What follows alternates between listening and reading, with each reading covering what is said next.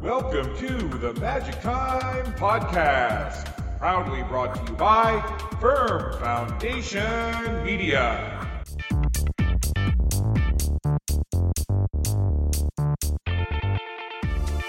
Afternoon and welcome to the Magic Time Podcast. I'm Scott Squires. We were a little later getting underway today due to some technical glitches that have been ironed out. Pleased to be joined by the head coach of the Moncton Magic. This is Joe Salerno. Good afternoon, Joe. Hey, good afternoon, Scott. How you doing? Excellent, sir. Great to have you with us. Congratulations on a very successful regular season and uh, making the playoffs as the number two seed. Yeah, thank you very much. No, we're uh, you know, we're pretty excited about uh, being able to host, you know, uh, you know, having home court advantage here in the, in the first round of the playoffs, and and I think it was a successful regular season. You know, our, our number one goal, um, you know, really, I think from the, the day I was hired, you know, we've been saying first and foremost we wanted to put together, you know, the first winning season uh, the city of Moncton has had with an NBL Canada team, and and I was very uh, very happy and proud to accomplish that with with this group of guys that we have. So before we get talking about uh, the playoff series coming up against your provincial rivals, the Saint John Riptide, uh, speaking of your provincial rivals, you had a couple of games against the Saint John Riptide to wrap up the regular season. It was dubbed the Battle of the 506. The first of the home and home was held at Harbour Station in Saint John. Uh, Saint John setting a record, I believe, for that franchise for attendance. And then a couple of days later, uh, the best home see a home crowd on the regular season for the Magic attended the back end of the home and home. First of all, Coach, uh, just your thoughts on that whole battle of the 506, the whole uh, rivalry, and uh, your thoughts on that final regular season game. Oh, I thought it was great. I thought it was a great promotion. Um, you know, the battle of the 506. I think we are.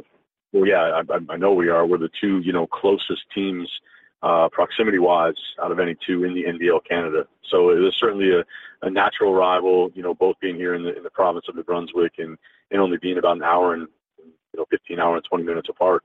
Um, so it was a great promotion. It was great to see, you know, both, both mayors of the respective cities kind of get on board and, and, uh, and kind of challenge some local businesses to, to support, you know, their home team and, and these franchises. Uh, certainly generated some, some great crowds and some, some great excitement uh, within the two cities. And, you know, once you know it, of course, both teams, you know, we got a split. so there wasn't any real, you know, deciding factor in that battle of the 506. But uh, the good news is, you know, we're, we're, we're going to have a, a kind of a deciding, you know, a winner here of the battle of the 506 uh, with our matchup uh, in the first round. So um, it was great. It was it was a great, like I said, promotion, and you know, very pleased to to get that win, you know, to finish out the regular season. And you mentioned uh, the mayors. Mayor Dawn Arnold from Moncton took part in an on court ceremony just prior to that final regular season game the other night at the Coliseum. And it was a ceremony that uh, was unknown to the two gentlemen who were honored, Anthony Anderson, double A, and Al Stewart, but they were presented with some very nice frame pictures uh, commemorating each player uh, reaching the 1,000 rebound mark. They did it within a couple of weeks of one another. And of course, we've mentioned it before, but pretty special. Both players, the only two players in the NBL currently who have reached a thousand rebounds, thousand points, and a thousand assists. But as you stood there, kind of watching that ceremony and and seeing these two NBL iconic players um, honored at center court, what was kind of going through your mind? Oh, it, it was a proud moment. You know, it, it was a proud moment. It was just, it, it's really interesting because I've had two very different relationships with both of those players throughout their entire career, you know, in the NBL Canada, and, and to reach such a significant milestone, um, you know, within the time span that I've also been, you know, in this league, it was it was a really proud moment, you know, knowing that, you know, these are two of the top players who've ever played in this league, and and for several years, you know, I, had to coach against Anthony Anderson, and I became extremely familiar with with Double A and, and what he's capable of doing. You know, always trying to come up with ways of, of stopping him or slowing him down. And then, of course, on the flip side, you know, having coached Al for for several years now, and just having such a close relationship with him, um, you know, seeing him achieve that that goal, you know, that only two players ever have, it was it was a special moment. You know, it's something that both those guys should be extremely proud of. Um, you know, I know I'm I'm certainly proud of and, and having a hand in that as well. And um, it was a great thing. It was a great thing by the Magic to recognize them because it's certainly uh, deserving. Now, one thing going into that final regular season game, you guys knew that you had the second seed locked up, and you always want to go out and win every game.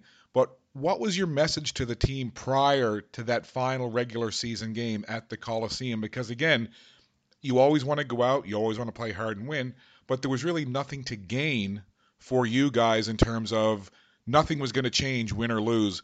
What was your message to the team, and, and what was the mood of the team before they took the floor in that final game? It, it was good. The, mood was good, and, and we we knew we still had something to gain. You know, we were we were coming off a, a, a tough loss and a pretty poor loss uh, in Saint John. You know, just just prior to that, a few days before. Um, you know, where we really didn't play that well. We, we certainly didn't play well offensively, you know, whatsoever. Um, and we knew that this was a potential first round playoff opponent. So I think for us, you know, playing better basketball against that team, you know, going into a potential playoff series with them was pretty important for us. So, um, you know, we were taking the game, you know, very seriously. We wanted to win the game, but more so, we kind of wanted to get back to, to playing well. Um, you know, we wanted to make sure that as many guys as possible could contribute in that game and, and just try to kind of set the tone of a, of a, of a confidence, you know, a confident tone and a confident feeling, you know, heading into the postseason, which, which really has kind of been, you know, our ultimate goal all season long was, was really, you know, the regular season we wanted to play well and, and put together a winning, winning season. But at the end of the day, you know, the playoffs is where it really matters. So I think, you know, that final game, we just wanted to kind of get all of our ducks in a row and, and enter the playoffs on a high note, uh, which I think we accomplished. Now, for you guys, so many different players, game in, game out, have kind of stepped up and played a certain role. It's, it's you know a lot of different guys night after night. But for me, I thought that uh, Terry Thomas had an incredible game in that final regular season home game. Uh, he was doing everything on both ends of the floor, but certainly offensively, he was scoring inside. He was hitting the outside shot. He was hitting balls from outside the arc. Uh, he really seemed to get into the game as it went along, and, and he actually ended up being the Moncton Magic player of the game. But when you see Terry Thomas in his, I guess, in his zone, what kind of feeling does that give you on the bench in terms of, okay, Terry's going, everybody else got to get on board here. But what were you? What was your thoughts as you were watching Terry uh, do his thing on Saturday night? You know, he's done it so many times this season. You know, it wasn't certainly wasn't a surprise. It certainly wasn't you know really kind of anything new. You know, I mean Terry has has you know more good games than bad, and uh, it's pretty rare when he when he doesn't have a, a decent game. Um, you know, we we kind of kind of go as as Terry goes. I mean, Terry is actually a, a pretty quiet guy, and um, you know, when you say you lead by example, whether he knows it or not, he does.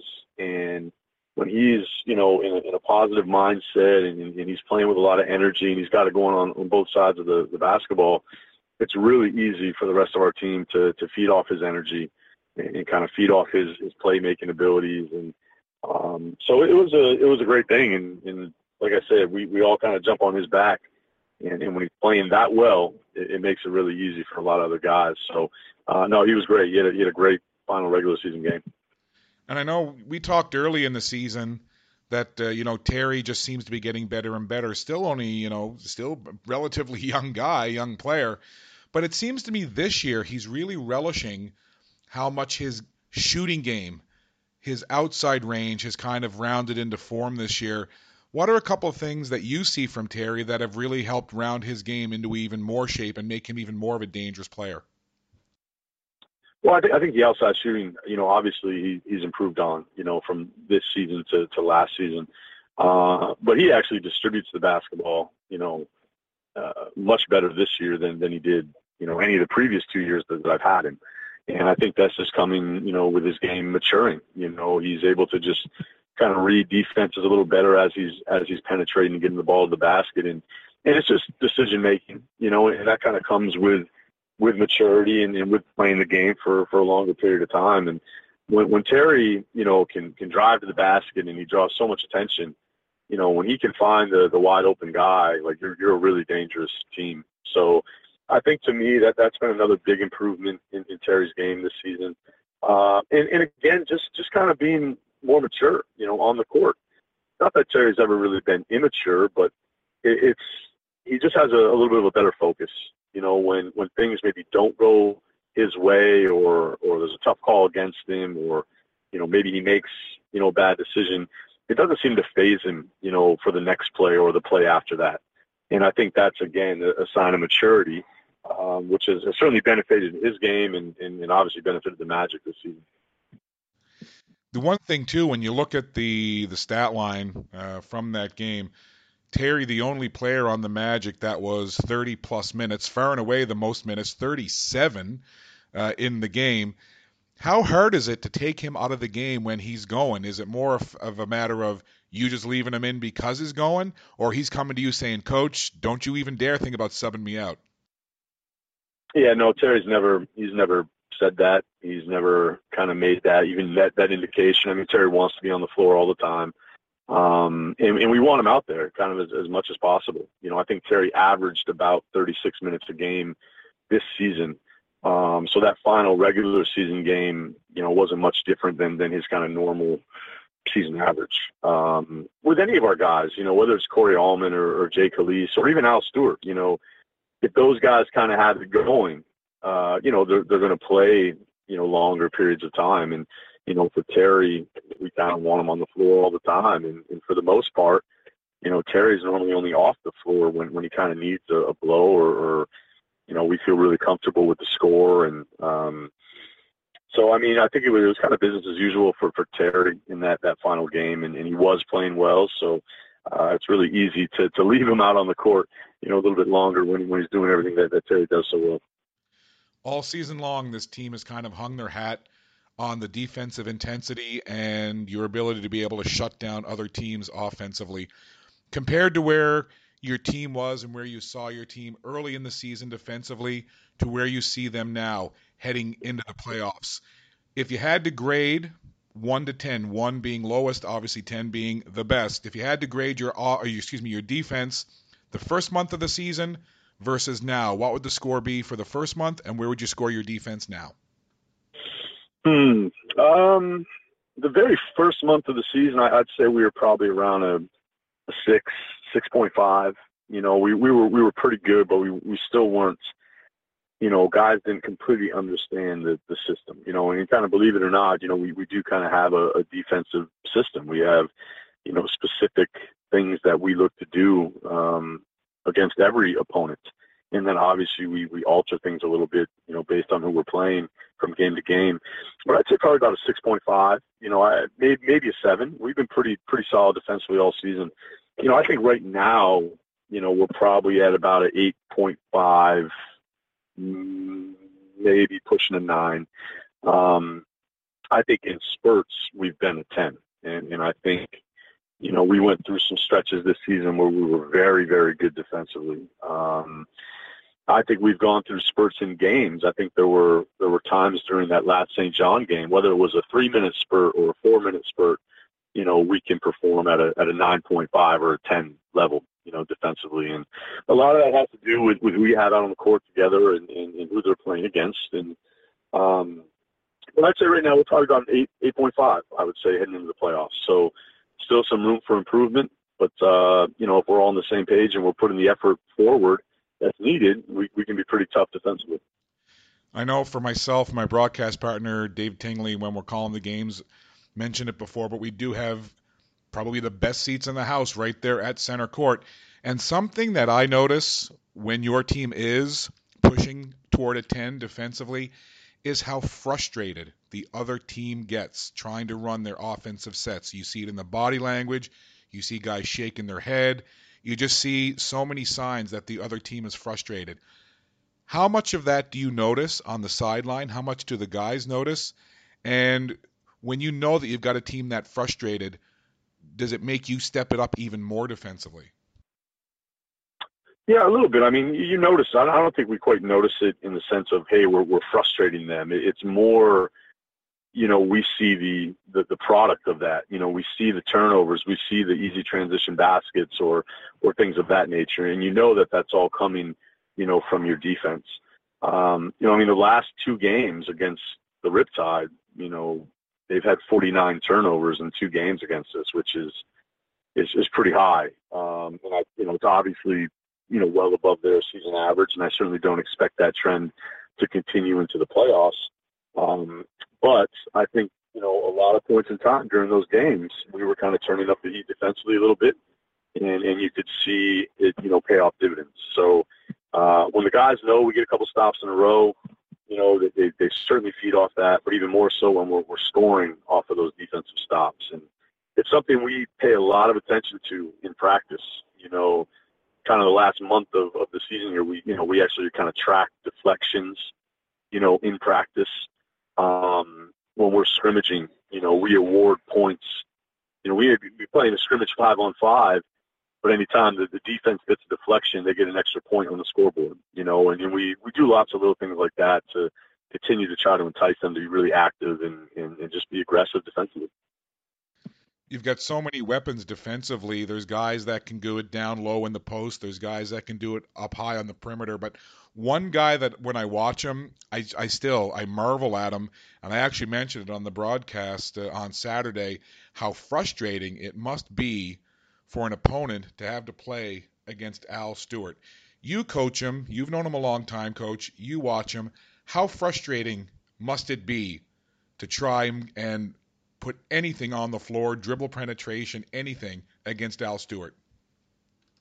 Yeah, it, it, it definitely can be. I mean, I know if we were playing pickup, I, I wouldn't want him, you know, checking me. I wouldn't, I wouldn't want to have to deal with him. Um, he's a pest, you know. He's always been a pest. He, he's just, he's so active and and he's got these quick hands, man. And his anticipation is is outstanding. And um, obviously the foot quickness that Al has. I mean, all those things, you know, totaled together can make for a, a pretty good defensive player. And, and, you know, obviously he has the desire to defend and, and that's something that, that just has always made him a, a great defender.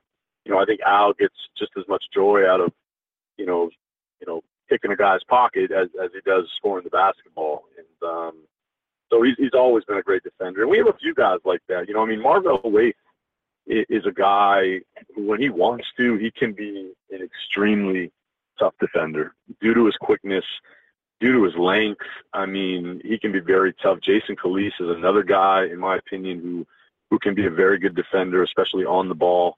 Um, we have we have quite a few of those guys: Jeremy Williams, Terry Thomas. So, you know, we have all the ingredients to, to have a good defensive team, and, and Al certainly kind of sets the tone, um, you know, for us defensively. And and we absolutely will need him to do that.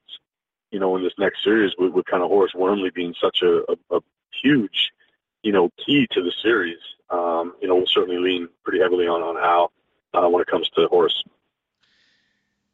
We have to talk about the crowd that was in attendance at the Coliseum, uh, the largest home crowd of the season for the Moncton Magic. Uh, how much did that mean uh, to the team, Coach?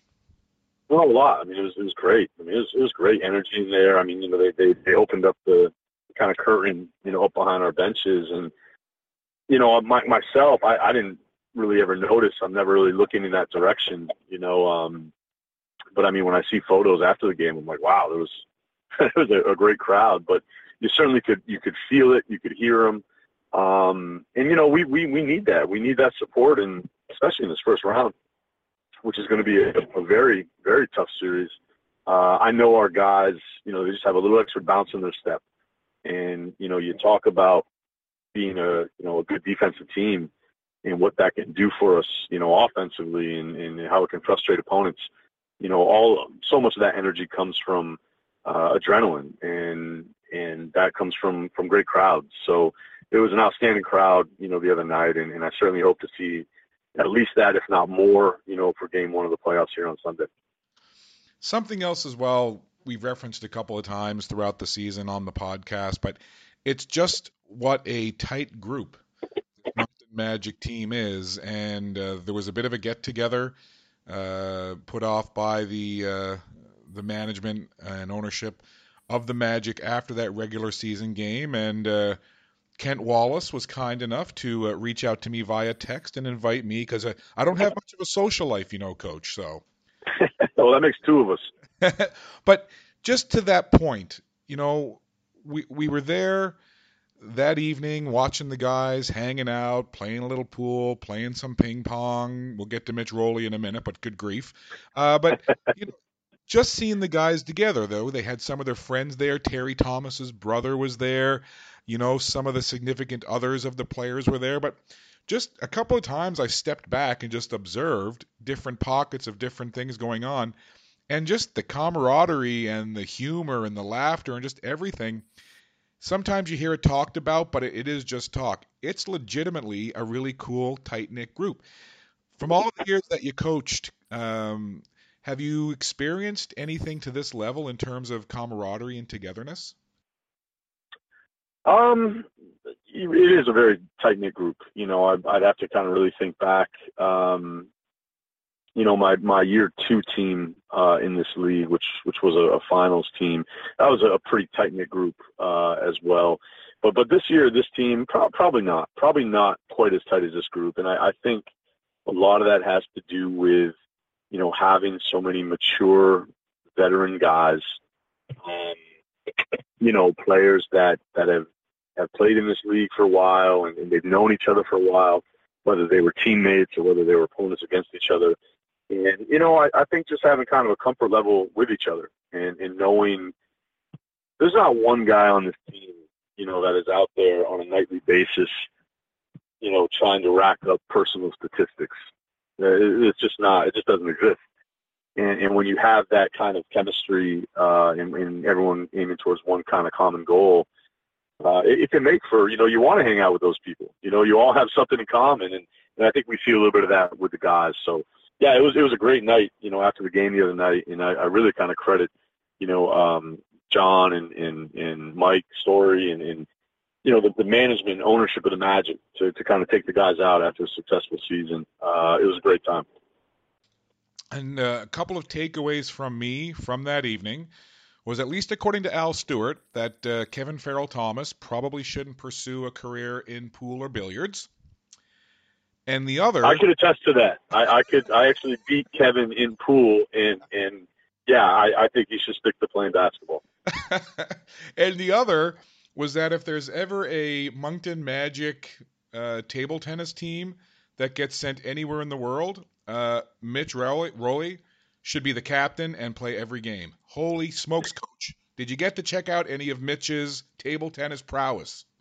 I saw I saw a little bit of it. I certainly heard more about it. I, I that's that was kind of the talk of the the team, you know, the next day. Um, you, you know, my father always told me you really got to watch out for the quiet ones, right? And and you know, Mitch is not one of the loudest guys in the room, and and, and boy, you know, he, I guess he really backed it up on the ping pong table. I heard I heard your your friend Dave Tingley had had a had a bit of a rough going against Mitch on the uh on the old ping pong table, as well as many others did.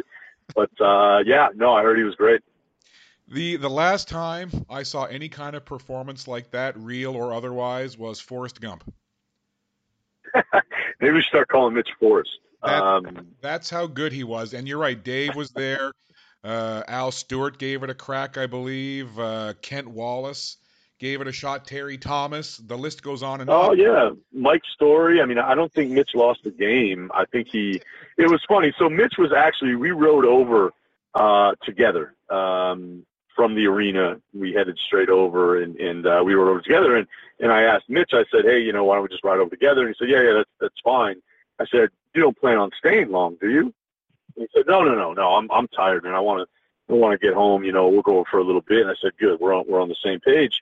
So it got to be about 1 a.m., you know, 1, 1.15, and I was ready to go. So I walked over to Mitch and I had to interrupt his game. And I said, hey, you know, I'm, I'm, I'm heading out. You know, you're ready to go? And he said, uh, I think I'm going to stay a little while. You know, it's like he couldn't, he couldn't get off the ping pong table. And uh, so, yeah, he, he was there for a while, dominating the uh, the table tennis scene. Oh, he he was something else, and very uh, unassuming. You know, not braggadocious, but my goodness, And, and some way, somehow, I think, coach, there's a couple of guys that are probably spending some extra hours uh, in the evening practicing their table tennis for the next time they play. Let's look ahead to uh, Saint John. You know, we've talked about them. Obviously, you played them in the last two regular season games, but the playoffs, it's an you know, it's it's season 2.0, if you will. You hear the cliche, the second season, whatever you want to talk about. There's no question that the pressure gets amped up, the intensity gets amped up. You know, you see each other at least three times in a row. As you look ahead to Saint John now, you know them very well. You've referenced Horace Wormley, but again, a very good team up and down that actually had a winning record against you guys this year. As you prepare this week, what are a couple of key points that you're working on with the team to get them prepared for the Riptide? Um, I mean, we obviously have we have probably four or five real kind of points of emphasis on, on both sides of the ball, and you know, you you kind of figure out those those points based on your you know regular season against that team. I mean, really, we've just been focusing on the last the last four games, you know, with with the Riptide, which we split two and two. Um, and you're, you're pulling from those games, you know, things you need to improve on, things that worked well, um, you know, what you need to do differently, and you really focus on on those kind of points of emphasis. You take that into game one, you know, as prepared as you possibly can, uh, and then obviously you need to make adjustments from game one to two based on on how those points of emphasis kind of went. Um, you know, obviously for us, you know, we have to we have to keep Horace Wormley somewhat contained. Uh, he's such a good player. He's so dynamic coming off the ball screens, and, and he's, he's he's a playmaker. Like there is no doubt. You know, Horace Wormley is not just a scorer. He's not just a distributor. Like he is a playmaker. He makes plays for other guys on his team. And is a team with a lot of other talented players and who can really shoot the basketball. You know, they have the highest three point field goal percentage, you know, in the league.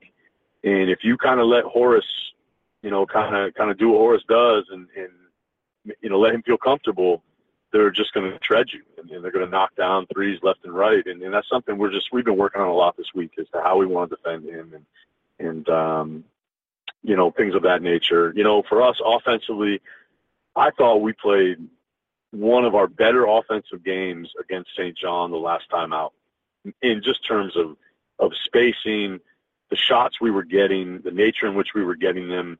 Um, so, you know, we want to continue to improve on some of the things that we did well in that last game offensively. Um, so we'll be spending a lot of time on that this week, you know, but it's, uh, it's interesting in, in playoff series. I love them, you know, because it, it is, it's all about adjustments. And um, you know, this is where, where coaches kind of have to earn their their salaries. And uh, you know, I'm really excited to get this one going. Well, I know uh, we're looking forward to it as well. Uh, the Sunday uh, opener of the series. Uh, the time is a one o'clock start, a bit of a different start time on Sunday.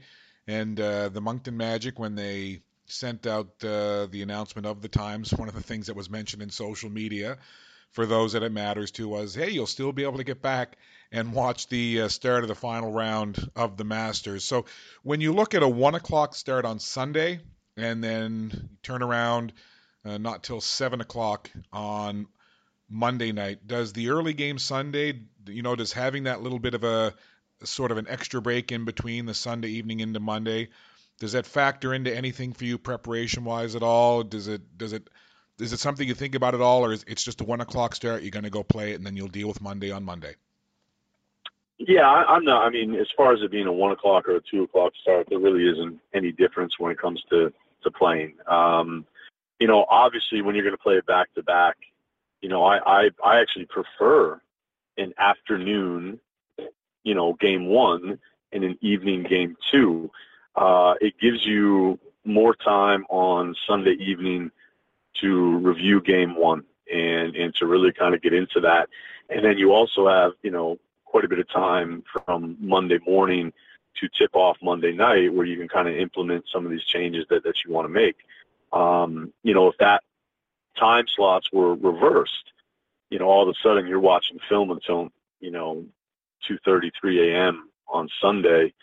Um, and then, you know, you don't have a whole lot of time in the morning the next day to prepare for game two as far as relaying that, you know, that message to your players. So I'm um you know I'm happy with the schedule with you know with games one and two. I think the one o'clock to 7 p.m.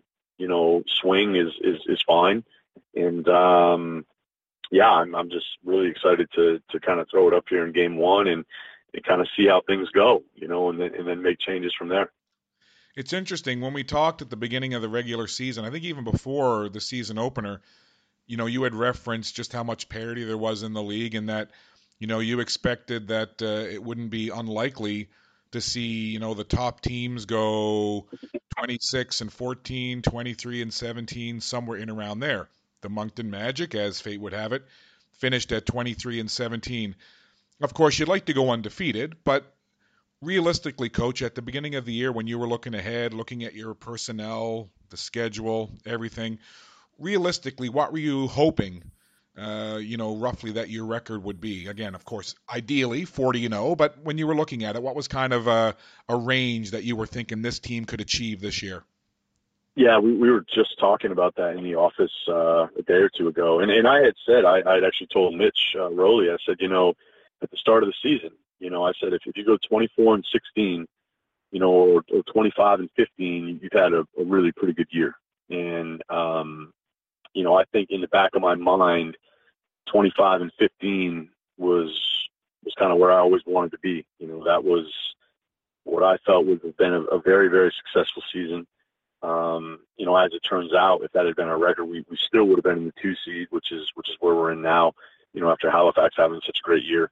Um, but you know, 23 and 17, and, and we had quite a few close losses. Um, we had a few close wins too, but when you when you kind of look at those numbers, I believe we had nine losses uh, by five points or less, um, and we had five losses, I believe, by three points or less. So you're talking about single possession games.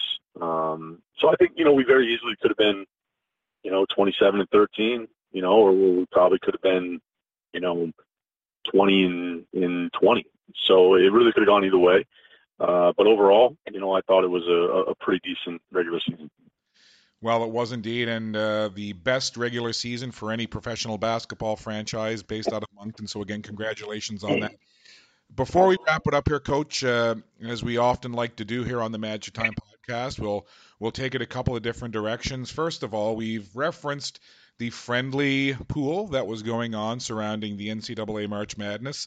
Uh, I had my glory for uh, the first couple of rounds until uh, my pick for the national championship, Duke, fell by the wayside. Uh, but uh, I think, uh, is it possible that I'm talking to the winner of said pool? You are. Yes, I, I did. I did. Uh, I did come through with a victory in the in the Magic NCAA pool by one point, um, mind you, by by one point over uh, Cameron, who's one of our, our physiotherapists who works for uh, Rehab One and, and John Gonzalez. Uh, and you know that came down to just just having one more first round win, you know, than, than Cameron, uh, because we both had Villanova winning the whole thing, and, and that was a, a 32 point game. Uh, Anthony Cox is the other guy who had Villanova, and he actually came in third in the pool. Um, so yeah, I, I did. Uh, I did get the win this year. I, I got bragging rights uh, over my wife uh, at the house, which is even better than than the the prize. Um, so yeah, it was it was good. It was a great uh, great tournament. Well, congratulations. I think my tears have started to dry up, but that's okay. well, thank you very much. And maybe just a comment because obviously you're a base or a basketball guy. Villanova six wins in the tournament, all by double digits. Maybe put that into perspective in terms of where you feel that this Villanova team that went on this run in this uh, March Madness would rank, at least in recent memory, the last you know 15, 20 years. Oh, I think you'd have to put them up there. I mean, I, I don't, I don't recall the last team that, that ran through a whole tournament you know, winning by double digits. And, and I mean, no games were were really that close. Um, they're just they're just a very very good basketball team, and they have certainly a couple NBA prospects on that team. Um, you know, obviously DiVincenzo had a, had a huge game in, the championship game, and you know you always need that, and you almost always see that happen in sports. You'll have one player or or maybe two just really step up in, in big moments, and, and he certainly did that, and he had to do it, you know, with Brunson in, in quite a bit of foul trouble. Um, so it was uh, it was great. It was a great run, and and they're they they have to be probably in the top five, you know, over the last, you know, decade, 10, 12 years of teams that have won, you know, a national championship. Yeah, there was a discussion. I listened to actually to a podcast talking about that, and, and they kind of made the same point. And I guess with the recruiting class that's coming in, uh, no reason to believe that Villanova is not going to be uh, in the hunt again next year. So that's kind of scary for the rest of the Division One. Yeah, it is. I, I think it really kind of depends too. You know what guys declare for for the draft. You know, there's certainly been been talks here the last couple of days about DiVincenzo. You know, um, potentially declaring for the NBA draft. That his stock won't get any higher than it is right now. You know, I think Brunson is, going to go. You know, certainly being the, the national player of the year. Um, they got quite a few guys. I mean, there was talks uh, uh, about their their big guy there, uh, Spellman. You know, him you know, potentially being a first round pick after the, the tournament that he had. So, um, you know, those schools though, you know, Duke, I mean, Duke has three of the top 10 high school players in the country, you know, all coming to Duke next year. And, um, yeah, they, they just, they just keep, you know, reproducing great players. And, and of course the best players want to go to winning programs. So, uh, but Villanova, they're, they're always tough and Jay Wright's a great coach and, um, yeah, I'm sure they'll be they'll be back in the mix next year. Now, I don't know if you're a golf fan, but uh, do you have uh, do you have a pick for the Masters? A lot of people are going with the sentimental favorite Tiger, but apparently it's uh, one of the deeper fields in a while. Uh, you got any thoughts on it? You got a pick for us? You know what? It's I, I am a huge golf fanatic. I mean, golf is my favorite sport. I mean, hands down, it is something that if I could do every single day, you know, and, and stay married, I would. Um, but I haven't been able to really kind of tune into the Masters yet this week. I haven't done my research yet. I haven't done my homework. I've just it's been all Saint John Riptide, you know, truly. Um, so I haven't. I, I can't give you a pick. I, I don't think Tiger will win. I, I don't believe Tiger will win. I think he'll make the cut. I think he'll he'll maybe be in the conversation. Um, now, if he did win, I mean, I don't think you could ask for a better kind of storybook Masters. You know, he hasn't won a major for it has to be about almost a decade, eight years maybe. Um, so for him to come back and, and win arguably the, the biggest major would be would be crazy. I, I'd love to see it. Um, but I don't know. You know, I mean, there's there's kind of always the usual suspects. You know, uh, you know DJ or I mean Sergio. You know, is always always plays tough at Augusta. He came came off a win last year. Um, I, I have no idea who's going to win it this year, um, but I'm certainly going to be watching. You know, I'll certainly watch as, as much as I can, and uh, I, I always look forward to the Masters. Me and my my father and I, we have big time kind of bragging. We always have a little a little Masters pool. Um, you know, so it will be uh, it'll be fun. It's always fun to watch. Well, by all accounts, it uh, potentially can be uh, one of the more exciting masters in a long time. So we'll keep an eye on it. Now, I'm going to put you on the spot a little bit here, Coach, before we wrap up in just a couple minutes.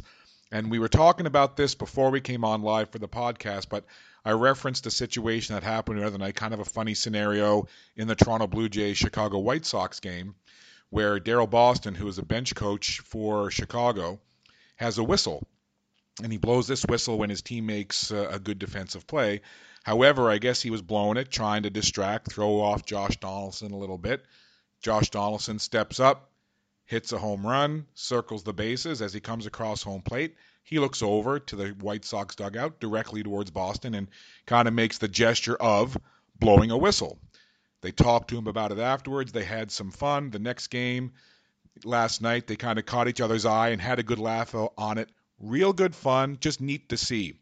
And I'm putting this out there because I'm going to put you on the spot. And, and can you think of a time, either previously or even that's something current, where there's been a player on an opposing team that you know well, they have kind of had a little bit of fun with, you know, a little bit of a, a chirp here or a nudge and a wink there? Is there one that you can think of? Boy, you know, I, I've always really tried to make it a point to not engage with other teams' players during a game. I, I, I just, I've always – I've always, for a couple reasons. One, I, I don't think it's it's all that professional. You know, a guy's out there trying to do his job. I'm trying to do my job. You know, what I think is professional. If a guy, you know, player comes over and, and tries to get in my huddle or, or starts barking at me during a game, and and that's happened. That's happened many times. So I've always tried to, to kind of avoid that, just to be on the professional side. Um, I also believe, you know, these guys are superstars. Like Josh Donaldson's a superstar. You know, you don't want to you don't want to poke the sleeping bear. You know, and I, I've always been a firm believer in that. Let's not give any individual player, especially superstars, any extra incentive. You know, or any any fuel on a fire. I, I don't I don't believe in that. Now, there certainly has been some times where some players have have chirped at me in, in the past, you know, in games. And actually, a guy that used to do it fairly often was Anthony Anderson. And I, I, I do recall a few years back, and it's actually, you know, in probably I don't I don't know what the exact numbers, but I, I have to be around 300 games now in, in the NBL that I've coached. I've only had one walk off buzzer beater win where a player on my team hits a shot to win a game at the buzzer, you know, to, to walk off the floor. I've only had one. And that one came about three years ago in the first round of the NBL Canada playoffs, and we were playing uh, the Saint John Millrats at the time. Um, at that point in time, we, we were, I think we were down one with about, I don't know, maybe 40 seconds left and we had played a great defensive possession. And Anthony Anderson pulls up from about 28 feet and just hits a dagger three to go up four. And he just turned and looked and stared me down square in the eye. And, and he had some words for me. I couldn't make out what they were, but I'm sure they weren't pleasant. And um, we ended up coming back and hitting a shot at the buzzer to walk off. And that was actually in game five that was to advance to the next round of the playoffs. And uh, but no, I mean that, that's the first thing that comes to mind. Is, is Double A used to, to give me a couple stare downs, seemed like almost once a game, and uh, but again, most of it was in good fun. I was just trying to see if I could find the clip there on YouTube. I was going to play it for you. It's oh, you have to. you have to YouTube. I think if you YouTube Mike Williams, you know, buzzer beater. I'm I'm sure it would be on there, and uh, yeah, it was it was just it was it was incredible, and especially when it's to to win a series, right? To advance to a conference final, it was uh, that was an, an incredible series we had with uh with the Mill Rats back then. Well, it's interesting, and you know, you mentioned off the back of that question when I asked it to you about you know they're doing their job you're doing yours, and it's a level of professionalism. That's why you are the winningest coach in NBL Canada history, coach, because of that type of professional approach. So that's certainly something that's appreciated, and I just wanted to get that out there and mention it. Now, the final thing I want to mention while we're talking about Salerno's, and he tends to get a lot of time on this podcast, but my goodness, some of the videos coming out of the Moncton Magic locker room after your final regular season game the other night of your son breaking it down like nobody's business were fantastic. Coach, where did you find this young man, Cameron? Because he is one of a kind. Yeah, Cam is, is definitely his own his own character. I mean, there's no there's no doubt about it, and uh, he certainly had a good time. You know, after our, our win the other night, and and um, you know after everyone was all you know showered and and uh, you know we had a, a, a post game little celebration in our locker room afterwards, and we had a lot of staff in there and players and friends, and, and yeah, you know there was music playing, and and Camden Camden loves to dance, and uh, you know he knows all the dance steps to to you know some of these popular songs, and and uh, I think I think the guys were just kind of blown away, and, and, and Cam definitely brought some some energy to the locker room, and, and it surprised me because you know he he doesn't love dancing in front of people, but it was like I don't know if he was on a sugar high or or what it was, but there was no holding back. I mean, he does this almost every night, like in the kitchen after dinner. You know, he'll say, "Dad, Dad, you know, put on can you put on this song on YouTube and and and whatever." And he does this all the time at home. But to see him do it in front of probably probably close to 30 people, you know, that were in our locker room and and just really into it. He was requesting songs and and it was great. And uh, I mean, yeah, I've, I've watched those videos a ton. And, and uh, he actually asked me. He said, "Dad," he said, um, you know, next game, can we dance again? Can, can we dance again after you know after the next game? And I said, well, Cam, if we if we you know are fortunate enough to beat the Riptide three times, then we'll probably dance again. So he says, okay, you know, he's he's going to be ready to go. He's going to be counting down those uh, those wins. Well, it was a lot of fun, and I, I think as a big a kick as I got out of watching uh, watching Cam do his thing was watching uh, everybody in the locker room watching him and getting such a huge kick out of it. Everybody had their phones out, everybody was recording it. It was a neat moment. I know I've asked you this before, but you know, basketball and everything aside, it's a dad and his son. How how special is that? And, and you know, how much time do you have to kind of let that soak in and and think about how cool those moments are? Uh, I mean, I, I think about it often, and uh, I, I know I've, I've said before it's, it's one of the things that I value most in in this job that I have, and, and that's to kind of give both my children, you know, experiences that I never had, and, and you know, probably a lot of the kids don't they don't they don't have that opportunity. Um, that's a special thing for me, and and you know, I've actually now that Camden he'll be eight, you know, at the end of the month, and um, now that he's gotten a little bit older you know, I certainly he spends more time with the team. You know, he comes to to shoot around sometimes, and um, you know, he's he's now been coming to the arenas a little bit earlier. You know, he gets there around five thirty and kind of hangs out. He's on the court a lot, and and you know, I want him to be able to do that as as much as possible because again, it's just a it's a really cool experience, and I know how many kids in the community look up to the, the the players on our team. So for my son to be able to have a relationship with, with basically every one of those guys is is um, is a very cool thing. So um, no, I, I love it. It's, it's certainly one of the things I love most about my job. Well, uh, it's definitely a lot of fun to, to see, and as a, as a dad myself, uh, I certainly get a big kick off it, and, and, it's a lot of fun to watch. And, and he, I know your daughter doesn't get as much time, but she's a little younger, she's a little more shy. Her time will come, but but certainly Cam, he, he's quite the character. But let's wrap it up here, Coach. I know that uh, you got a couple of days ahead now before the the Sunday game, but uh, maybe just a, a final thought on uh, preparing for the Riptide and uh, just a word for the fans ahead of Sunday's game.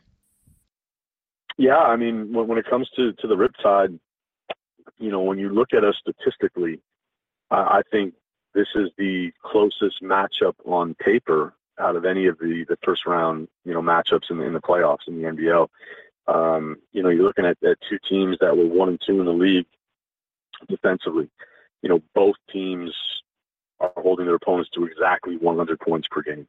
Um, you know, both teams have a, a, lot of different weapons offensively, and it, we're just it's an extremely close comparison on paper. So, you know, I really think the team that, that has that desire to win, uh, that that executes the game plans put in front of them, you know, the the, the best. I think is going to be a team that comes out on, on top in what should be a very close series. And you know, for fans, um, playoff basketball, you know, there's, there's not a lot of things like it, you know, and I know a lot of people will only start watching the NBA come playoff time. They'll only watch March Madness, you know, when it comes to college basketball, because that intensity just really heightens, and and and you're you're watching pro athletes just kind of really leave it all out there, and and it's uh, it's great. It's great entertainment, you know. So we, we certainly would love to see Moncton come out, continue to support us as they have, you know, this regular season. Um, it's just going to be a, a great series.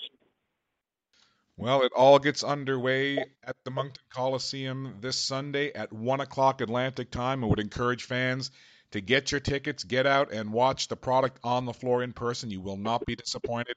And if you can't make it out for whatever reason, you can always visit the Moncton Magic website, monctonmagic.ca, and get the link to the live stream. Coach Joe Salerno, it's been a lot of fun to this point. Congratulations again on a very successful regular season, and we cannot wait to be there on Sunday and bring you the fans the game. And uh, it'll be good to see the guys out on the floor for some playoff basketball. Good luck the rest of the week, Coach, and we'll see you on Sunday. Okay, thanks, Scott. It's a pleasure, sir. Thanks for joining us. That's the head coach of the Moncton Magic, Joe Salerno the number two seed in the Atlantic Division. They'll start their playoff series against the Saint John Riptide this Sunday. And again, note the special start time 1 p.m. Atlantic at the Moncton Coliseum.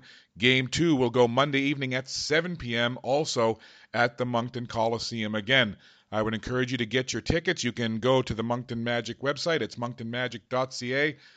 Get your tickets there. You can also pick them up at the Moncton Coliseum box office. And once again, If for whatever reason you can't make it out to the game, you can join the live stream broadcast with myself and Dave Tingley, and you can find the live stream link once again at monctonmagic.ca. Thanks again to our guest head coach Joe Salerno.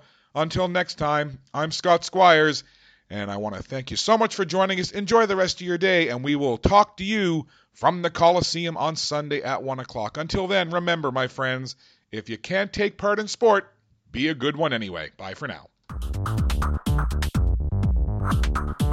Thank you for listening to the Magic Time Podcast, proudly presented by Firm Foundation Media.